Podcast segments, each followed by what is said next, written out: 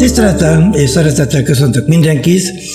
A podcastunknak az első részét halljátok, ezt terveztük már régebben Attilával, úgyhogy ezentúl ebben a formában is jelentkezni fogunk rendszeresen. Az első ilyen podcastot az mindjárt a szignálszolgáltatásunknak szánnám, illetve szentelném. Amolyan ezt mondtuk, ez lett című fejezet, ugyanis meglehetősen büszkék vagyunk az elért eredményekre.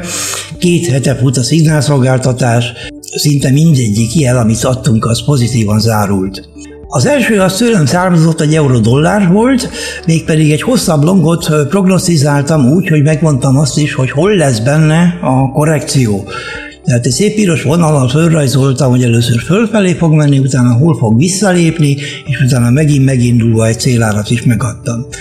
Ha megnézitek ezt a csártot, akkor szinte pontosan ráillik az én rajzom a csártra, tehát megtörtént először szépen ától B-ig az emelkedés, a 140 pipet hozott, a visszalépés, a korrekció az 60 pipet hozott, jelenleg még benne ülünk az új longban, tehát az újban, a C-től D-ig tartó részben, jelenleg 60 pip pluszban vagyunk.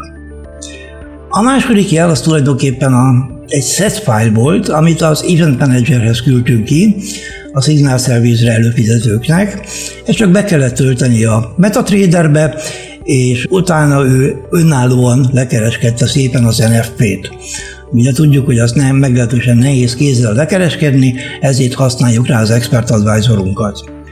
Ez körülbelül két perc alatt zajlott re, dollár japán jelen csináltuk meg a trédet, és egy olyan 52 ezer forintnyi értéket hozott. A többiek azok általában inkább részvények voltak. Attila a Deutsche Bank részvényére adott ki egy vételi jelzést 13.59-nél, és 14,41-es célárral, kb. 6%-os növekedéssel zártuk is szépen a trédet. A következő az egy Coinbase volt, szintén egy vételi szignál volt, 288,51-nél küldtük ki, a stop az 270-nél volt, az EP 378-nál volt, 303-nál húztuk break-evenbe, a stoppot, tehát felhúztuk a beszállási szintre, abban a pillanatban 5,2% nyereségben volt már.